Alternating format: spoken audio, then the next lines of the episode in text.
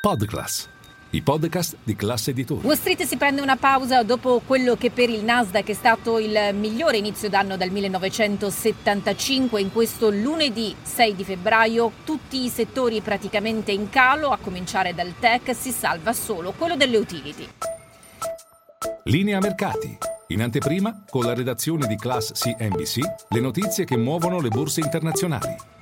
Il mercato torna a temere la rotta dei tassi qui negli Stati Uniti e lo fa alla vigilia di un nuovo intervento di Jerome Powell, il numero uno della Fed, che domani sarà protagonista di una conversazione all'Economic Club di Washington e chissà che non utilizzi questo appuntamento per suonare falco come non aveva fatto mercoledì scorso nella conferenza successiva alla riunione. Il mercato sta iniziando a apprezzare altri tre rialzi dei tassi potenziali da 25 punti punti base ciascuno, il che significherebbe che il costo del denaro si spingerebbe oltre il livello stimato dalla Fed l'ultima volta che ha fornito le sue previsioni, ossia a dicembre. Nel frattempo ci si prepara anche al discorso di domani notte del presidente statunitense, il discorso sullo Stato dell'Unione a Camere riunite. Intanto la Casa Bianca fa già sapere quali saranno alcune delle sue proposte economiche. La prima è una tassa minima per i miliardari, la seconda è un'imposta quadruplicata per quanto riguarda i buyback. Quanto alle storie societarie si intensifica la cosiddetta nuova corsa all'oro, cioè l'intelligenza artificiale. Google ha preparato sostanzialmente il lancio del rivale di ChatGPT, si chiama Bard.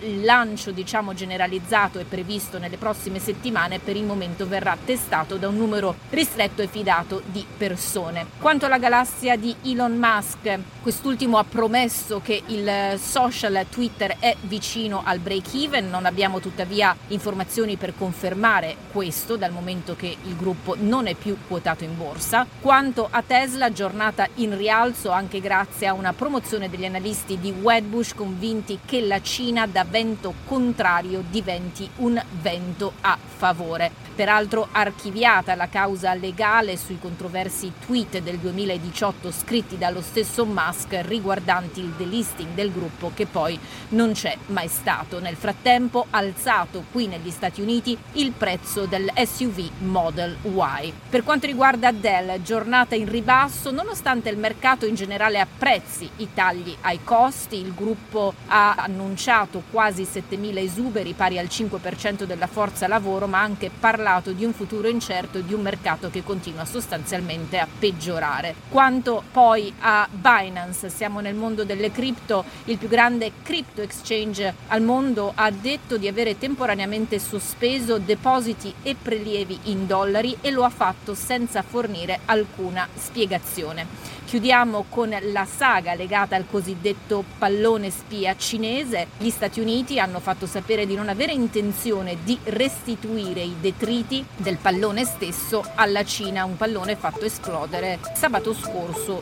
sul suolo statunitense su direzione del leader americano.